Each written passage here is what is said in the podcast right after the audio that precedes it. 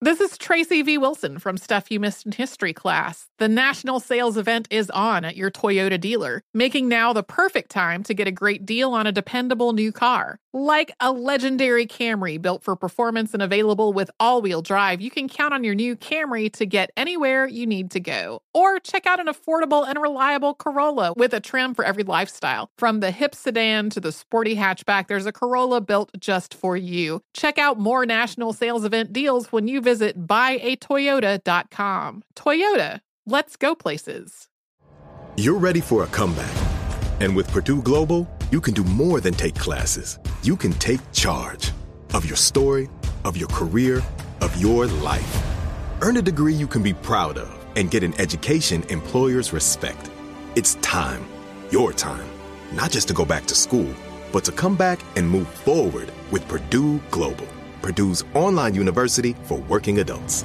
Start your comeback at purdueglobal.edu. The following ad is sponsored by Pets Best Insurance Services. Pets come into our lives in many ways shelters, breeders, or unexpected encounters. But no matter how you found your pet, they become our perfect match. Unfortunately, finding the right pet insurance plan can be hard. That's where Pets Best comes in. With a little information about you and your pet, Pets Best will recommend a plan that meets your needs and budget. Visit petsbest.com to learn more today. Your perfect pet deserves the perfect coverage. Petsbest.com.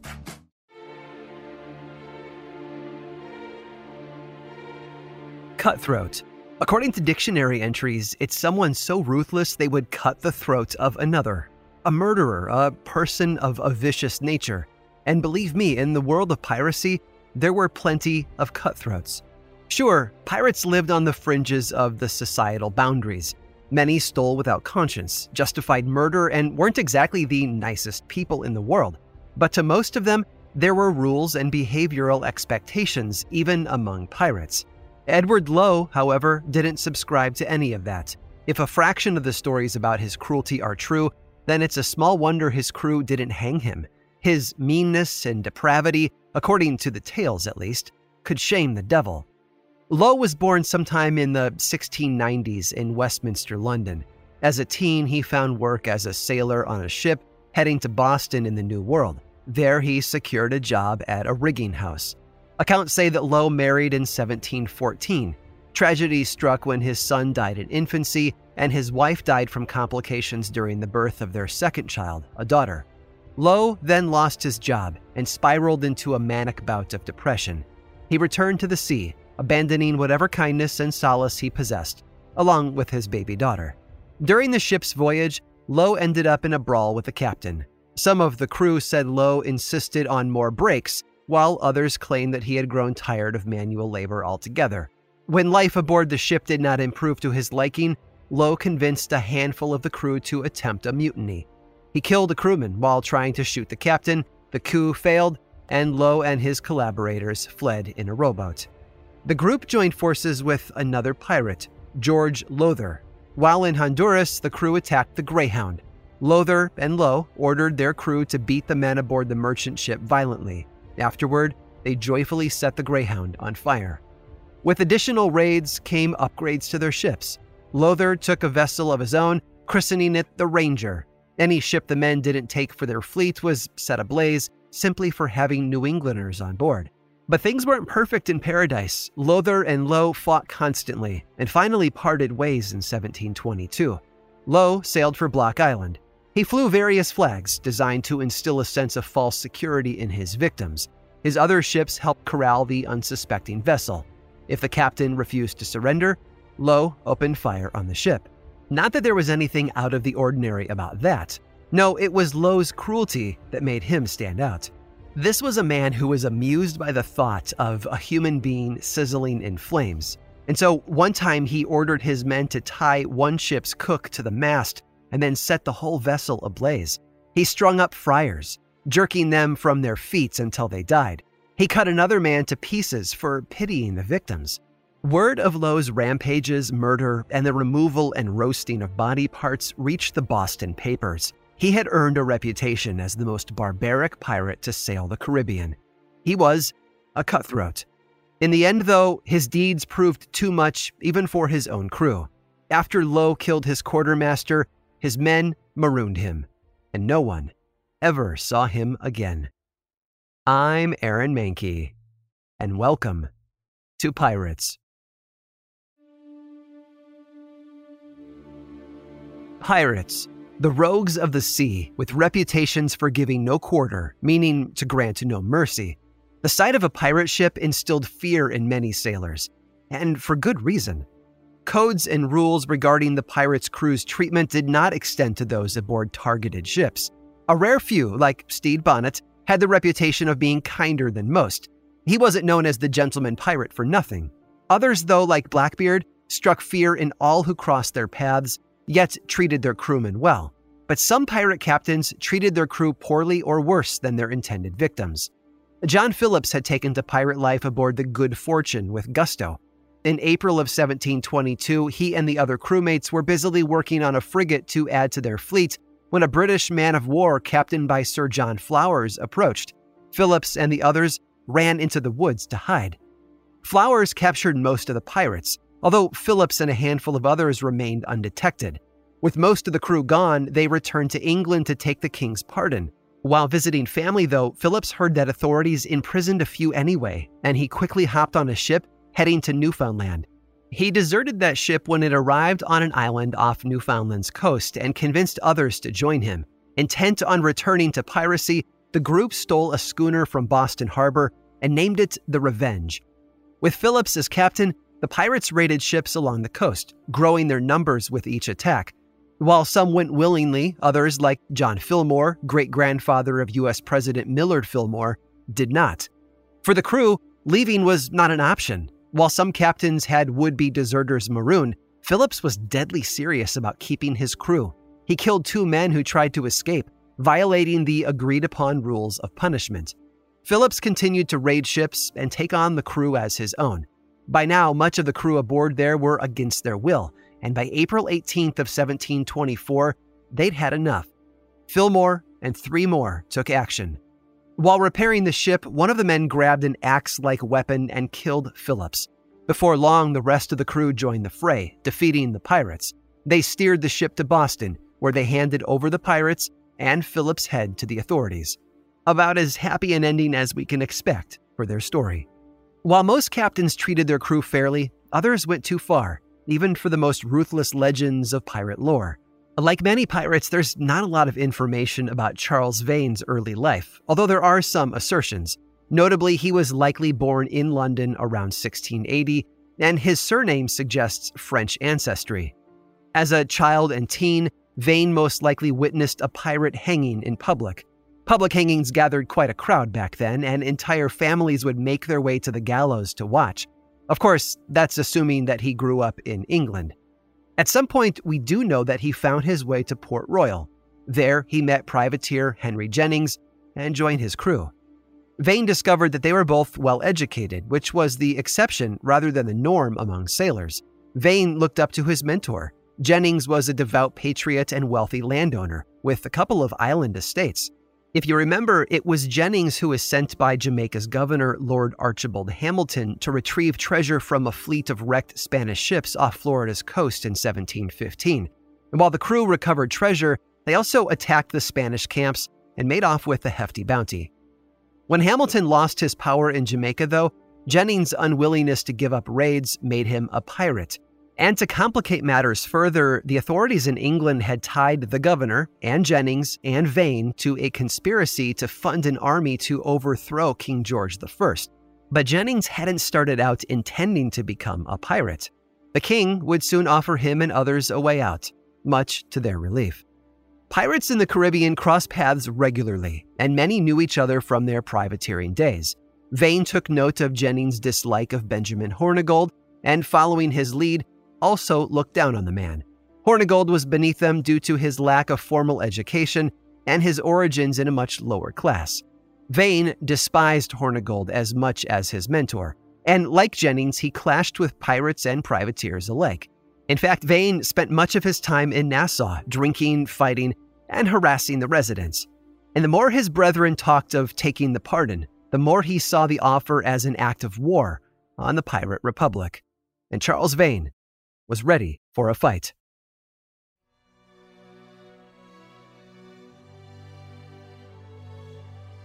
Unlike Jennings, Vane had no such loyalty to England, the Stuart line of heirs, or King George I. His loyalties were to piracy and himself. Vane took over those under Jennings' command who refused to sign the pardon. He continued to cause trouble in Nassau, putting himself in Britain's crosshairs. While making his displeasure well heard, Vane also knew that it was just a matter of time before someone came looking for him. Ambitious and young, British Captain Vincent Pierce set out to capture Vane. With the help of a few pirates, he found the rebel pirate aboard the sloop called the Lark. Pierce's own ship, the Phoenix, greatly outmatched the Lark, leaving Vane no choice but to surrender. Pierce returned to Nassau with the pirates. Instead of jailing them, though, authorities thought releasing Vane and his crew might be a gesture of good faith to the rest of the pirate community still considering a pardon. Vane and his crew immediately returned to piracy, though, collecting 40 of the most cutthroat pirates on the island, including Jack Rackham. As he sailed out of port, Vane passed Pierce's ship. The pirates hailed him, waving and laughing, as they ventured back out to sea. By spring, Vane and his men had attacked 12 ships. Some of their targets fought back, others did not. Either way, they were treated with absolute cruelty. Vane and his men bound one sailor to the bowsprit and threatened to shoot him. The word of Vane's brutality and acts of violence spread far and wide, and as his reputation grew, so too did his ego. In mid April of 1718, Vane spotted the sloop William and Mary near Rum Cay and gave chase. Captain Edward North surrendered without a fight. Despite this, Vane's men savagely beat North's crew. After that, Vane randomly selected one of North's men and had his hands and feet bound and tied the sailor to the topside. One pirate rammed the end of a loaded musket into his mouth. Another pirate placed the ends of matches in the sailor's eyelids. Vane threatened to light them if the sailor did not tell him where the crew hid the valuables. But the William and Mary had nothing of real value on board, so Vane took what cargo they had anyway, and then also took the black sailors on board for enslavement aboard the Lark.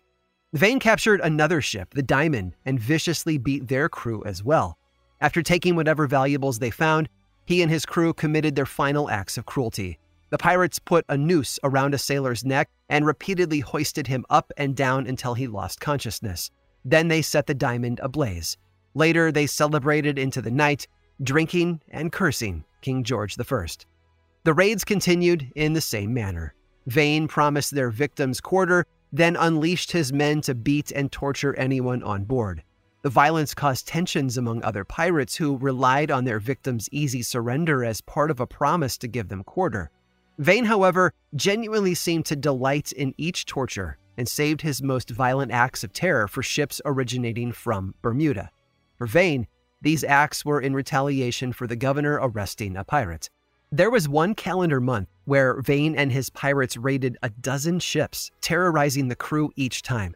Survivors gave accounts of Vane's cruelty and delight in delivering the most brutal assaults. A few pirates in Nassau admitted that the atrocities that Vane and his crew committed were dark, even by their own standards. In Bermuda, mariner Nathaniel Catling, a survivor of the ill fated Diamond, testified before Governor Bennett. He'd been slashed with a cutlass, strung up, and left for dead. But miraculously, he had somehow survived. The sight of Vane's ship flying the black flag alongside a Union Jack struck fear and terror into merchant captains and crew. Trade in the Caribbean suffered, nearly coming to a halt. By now, Pearce had left Nassau, but Vane had another problem Woodes Rogers. The new governor had larger ships and more firepower. Undeterred, when Vane returned in April, he doubled down on his efforts, recruiting even more men. And then their spree of violence continued.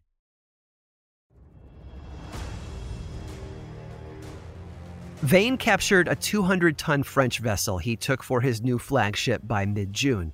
He christened the ship the Ranger and promoted Jack Rackham as his quartermaster. Later, Rackham would go on to captain the ship himself. In July of 1718, Woodes Rogers and his landing party arrived in Nassau. The early arrival took Vane and his crew by surprise. Watching his brethren, including former mentor Henry Jennings, sign the letter of pardon was bad enough.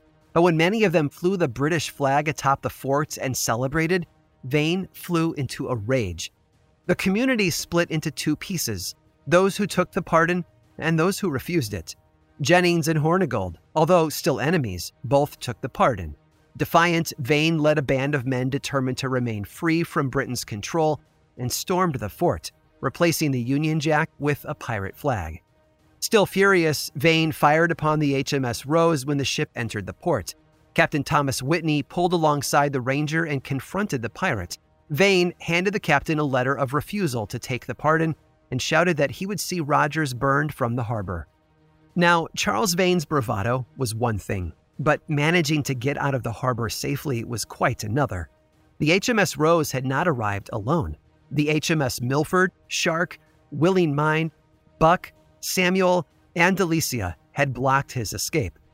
Altogether, the British fleet carried 131 guns, 100 soldiers, and 130 colonists, making the deployment the largest ever since the Treaty of Utrecht in 1713. It goes without saying, Vane was vastly outnumbered. For hours, he considered his options.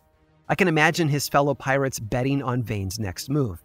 The odds seemed evenly split between surrender followed by capture or a short battle followed by going to Davy Jones' locker in a blaze of glory. At 2 o'clock in the morning, the sound of an explosion pulled residents and pirates from their beds. Vane had set a ship full of gunpowder and ammo on fire and sailed it directly at the HMS Rose and HMS Shark. Both British ships were anchored when the sight of the flaming ship alerted a guard. Captains and crew scrambled to pull anchor and maneuver out of harm's way. The pirates abandoned the fiery vessel and made their way to another of Vane's ships. The stolen sloop exploded rather spectacularly, barely missing the two naval ships. With the crew aboard the Rose and Shark preoccupied, Vane and his small but fast sloop sailed out of the harbor before anyone else pulled anchor to give chase. Vane laughed and fired one last shot as he sailed out to sea. Humiliated and angry, Woodes Rogers vowed to catch Vane, and he knew just who to turn to to help. And as we've learned, that was his nemesis, Benjamin Hornigold. Meanwhile, Vane set out to gather forces. If he was to stand a chance at ridding the pirate republic of British rule, he needed a formidable fleet. So he set sail for North Carolina in search of the most powerful remaining pirate of all, Blackbeard. Edward Teach had left Nassau and took over the port of Charleston to get medicine for his ailing men. Afterward, he met with North Carolina's governor to accept the pardon. Vane met back up with Blackbeard on Ocracoke Island. The two men talked, although some say they partied for nearly a week. In the end, Blackbeard wished Vane all the best of luck, but he remained determined to take the pardon and retire, an attempt we now know didn't work out so well, thanks to Virginia's lieutenant governor. Undaunted, Vane continued his merciless raids, although his men became increasingly worried. Their captain was less than predictable. He had a temper and their raids and brutality had placed them as a high priority on the capture list. One of Vane's captains even betrayed him. After raiding a ship in Charleston, he set off with a cargo, intent on turning himself in and taking the pardon. Yet it wouldn't be the loss of valuables, a ship, or the captain that did Vane in. Jack Rackham called for a vote to oust Vane, and they overwhelmingly agreed. His abuse and violence had been too much, even for pirates. They set him and a handful of supporters adrift in a small boat. Then they voted Calico Jack Rackham as their new captain and returned to Nassau to take the king's pardon. Temporarily, of course.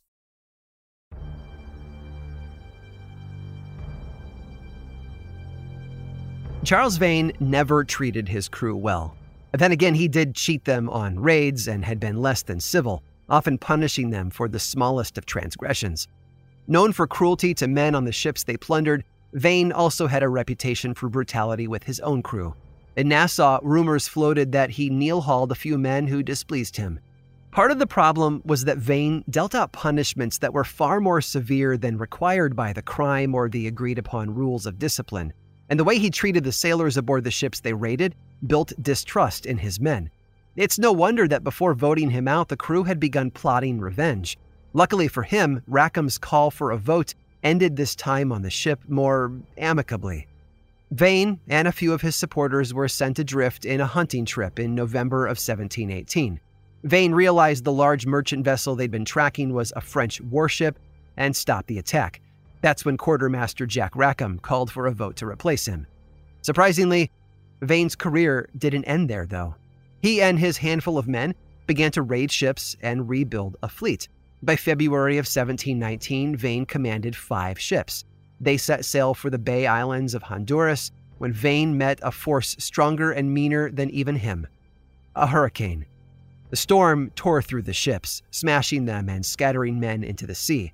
Vane and one other pirate survived, finding shelter on a nearby uninhabited island that pirates used for marooning crewmates. The two hunted turtles and other wildlife and then waited for passing ships. Captain Holford spotted the men and stopped to help. He had once been a pirate himself under Vane and recognized the man immediately.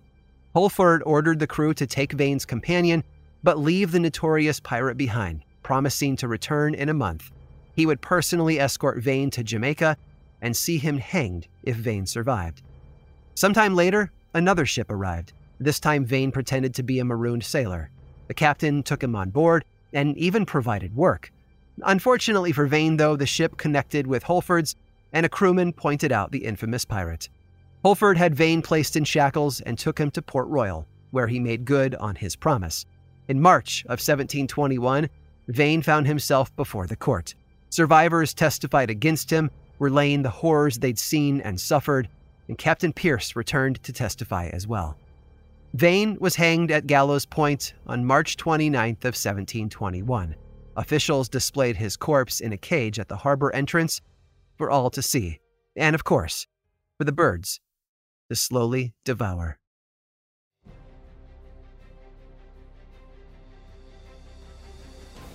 The legends tell us that all pirates were violent cutthroats, but hopefully you've seen the error in that notion demonstrated throughout this season. Still, there were, of course, exceptions to the rule, and Charles Vane was one of the worst. But there were others, and if you stick around through this brief sponsor break, my crewmate, Ali Steed, will tell you all about another pirate cutthroat.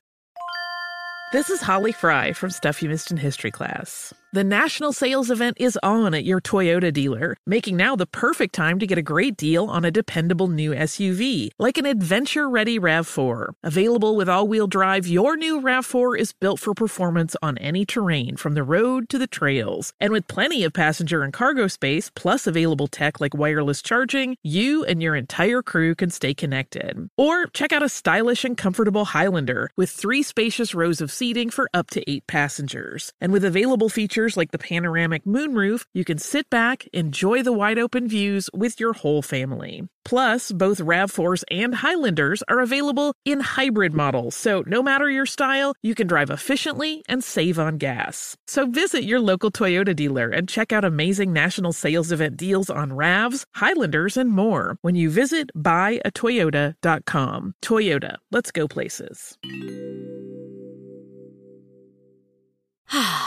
Spring is a time of renewal, so why not refresh your home with a little help from Blinds.com? We make getting custom window treatments a minor project with major impact. Choose from premium blinds, shades, and shutters. We even have options for your patio, too. Blinds.com invented a better way to shop for custom window treatments. There's no pushy salespeople in your home or inflated showroom prices. Our design experts can help you find the perfect window treatments on your schedule. We'll even send free samples directly to you. Plus, we can handle the measuring and installation for you. Unlimited window treatments installed for just one low cost. And with Blinds.com, you'll always get transparent pricing, no hidden fees. Our free shipping and 100% satisfaction guarantee can put the spring back into your step and into your home, too. Shop Blinds.com right now and save 40% site wide. Get 40% off for a limited time at Blinds.com. Blinds.com. Rules and restrictions may apply. You're ready for a comeback. And with Purdue Global, you can do more than take classes. You can take charge of your story, of your career, of your life. Earn a degree you can be proud of and get an education employers respect. It's time, your time, not just to go back to school, but to come back and move forward with Purdue Global, Purdue's online university for working adults. Start your comeback at purdueglobal.edu.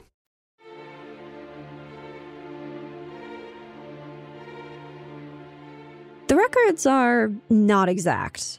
Still, it's believed that Jean de Vignois was born between 1630 and 1635 in the French coastal town of Sables-d'Olonne. However, most people never called him by his birth name. Instead, he went by Francois and used the surname L'Olonnais as a nod to his birthplace. Records put him in the Caribbean in the 1650s, where he worked as an indentured servant for about 10 years.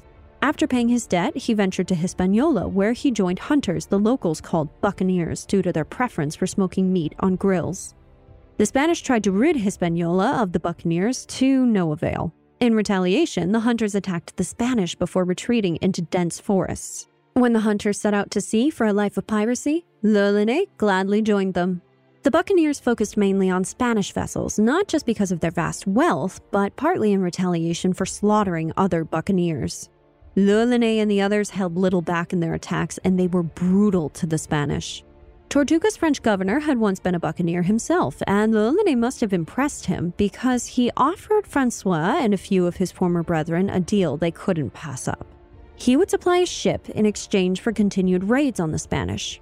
All government sanctioned, of course, and all L'Olonnais and the others had to do was share a portion of the bounty. France and Spain were hereditary enemies, and in 1667 and 68, the two were at war again. The governor selected a crew that hated the Spanish and were almost as bloodthirsty as L'Olonnais. Delighted with his new position, the buccaneer eagerly threw himself into his work. Before long, his reputation grew as the most vicious and deviant buccaneer in the Caribbean, which was a pretty impressive claim given his brethren's animosity towards the Spanish. L'Olonnais sailed on ships owned by private parties for the first two or three hunts. The raids were wildly successful, bringing in a hefty fortune and a heftier body count. With all the newfound wealth, the buccaneer captain bought his own ship there's no record of how he treated his crew, but his victims, they were another story. L'Olonnais took no prisoners and he gave no quarter. It said he killed an entire crew aboard a Spanish ship. He personally took the role of executioner, beheading 90 men. Other times, he chose to have the Spanish thrown overboard to drown or set them on fire. And more grotesquely, it said he had a fondness for removing men's hearts and eating them. His brutality and depravity knew no bounds, which ultimately became his downfall. Without quarter, the Spanish had no choice but to fight to stay alive. Torture and horrific death motivated the Spanish to fight harder, more fiercely, and dirtier than they ever had before. At best, they died in battle. At worst, well, we already know what happened. Still, all that fighting cost L'Olonnais men, in 1667, his ships sank off the Yucatan coast. Fortunately for L'Olonnais and his crew, most of them survived and swam to shore. Unfortunately, Yucatan's population consisted of indigenous tribes and the Spaniards that were trying to conquer them. The Spanish found them first. The two groups engaged in an intense battle. Outnumbered and at a disadvantage, L'Olonnais knew he had to act quickly if he wanted to survive. He covered himself in the blood of his fallen men, then rolled in sand to resemble a corpse. Finally, he hid beneath a few bodies and lay still and quiet until the Spanish stopped looking for survivors and left. When L'Olonnais felt safe enough to emerge, he took the clothing of one of the dead Spanish men. While trying to find a safe place to hide for the night, he stumbled across the Spanish soldiers' campsite. The fighters were celebrating, toasting each other for killing the hated buccaneers. L'Olonnais quietly left, Survival meant making it to neutral territory. Luckily, he found assistance from some enslaved indigenous people, and the group stole a canoe and made it safely to French ruled Tortuga. Determined to destroy the Spaniards for killing his men, L'Olonnais assembled another crew and set a course for Cuba. Havana's governor sent a warship to confront the buccaneers. A head to head battle would be too dangerous, so L'Olonnais decided on a surprise attack. The Buccaneers won the battle, intentionally leaving one sole survivor to deliver a message. They would give the Spaniards no quarter. During their next cruise in Venezuela, L'Olonnais had a fleet of 600 men and eight ships. Again, they prevailed, killing the Spanish and taking enormous riches gold, gems, gunpowder, and other valuables. Bent on a reign of terror, they sailed to Maracaibo. At the sight of L'Olonnais' ships, the 4,000 residents panicked. Men, women, and children packed up valuables and fled into the woods. When L'Olonnais stormed the town, he found it empty and relatively void of treasure. Ultimately, He and his crew found and killed 20 people before taking 260,000 pieces of eight and heading towards their next port. Gibraltar put up a fight, managing to kill 70 buccaneers, but it wouldn't be enough. And L'Olonnais and his men spent four weeks raiding and brutalizing the town. In the end, they killed 200 people and took another 150 hostage for a hefty ransom. Then they returned to Maracaibo, whose residents had just begun to creep out of the woods, only to find the buccaneers had returned. They looted and pillaged them before returning to Tortuga with another 30,000 pieces of eight. L'Olonnais and the crew met disaster once more on the Mosquito Coast of Nicaragua. During a losing battle with the Spanish, L'Olonnais and a few of his men fled on a makeshift raft. The indigenous tribe they met this time was not as friendly and captured the buccaneers. One of L'Olonnais' men managed to escape and eventually returned to safety. He reported that the tribe had been cannibals, that they'd cut L'Olonnais to bits and ate him. Pirates was executive produced by Aaron Mahnke and narrated by Aaron Mahnke and Alexander Steed. Writing for this season was provided by Michelle Muto with research by Alexander Steed and Sam Alberty. Production assistance was provided by Josh Thane, Jesse Funk, Alex Williams, and Matt Frederick. To learn more about this and other shows from Grim and Mild and iHeartRadio, visit grimandmild.com. Infiniti presents a new chapter in luxury, the premiere of the all new 2025 Infiniti QX80, live March 20th from the edge at Hudson Yards in New York City, featuring a performance by Jon Batiste. The all new 2025 Infiniti QX80 is an SUV designed to help every passenger feel just right. Be the first to see it March 20th at 7 p.m. Eastern, only on iHeartRadio's YouTube channel. Save the date at new-QX80.com. Don't miss it. 2025 QX80 coming this summer. This is Amy Brown from Four Things with Amy Brown. Today, healthier is happening at CVS Health in more ways than you've ever seen. It's wellness destinations for seniors, including select locations with Oak Street Health and CVS Pharmacy. It's doctors, nurses, pharmacists, and everyone in between offering quality care and support virtually in person and on the phone. It's in home evaluations through Signify Health and meeting mental health needs through Aetna. And those are just a few of the ways that healthier is happening. To see more, visit cvshealth.com slash healthier happens together. CVS Pharmacy, Oak Street Health, CVS Specialty, Signify Health, and Aetna are part of CVS Health. Eligibility and services vary by location and individual. Did you know that most salads travel over 2,000 miles to reach your plate? But not with 80 Acres Farms. Their crisp salad greens and herbs are food less traveled, going from farm to store in days, not weeks. They stay fresher for longer in your fridge. My salad lasts all week long, which means less food waste and easy meal planning. Oh, and did I mention there's no need to wash these greens? Because 80 Acres Farms uses zero pesticides. Visit 80acresfarms.com to learn more and find their salads and salad kits at your local Harris Teeter.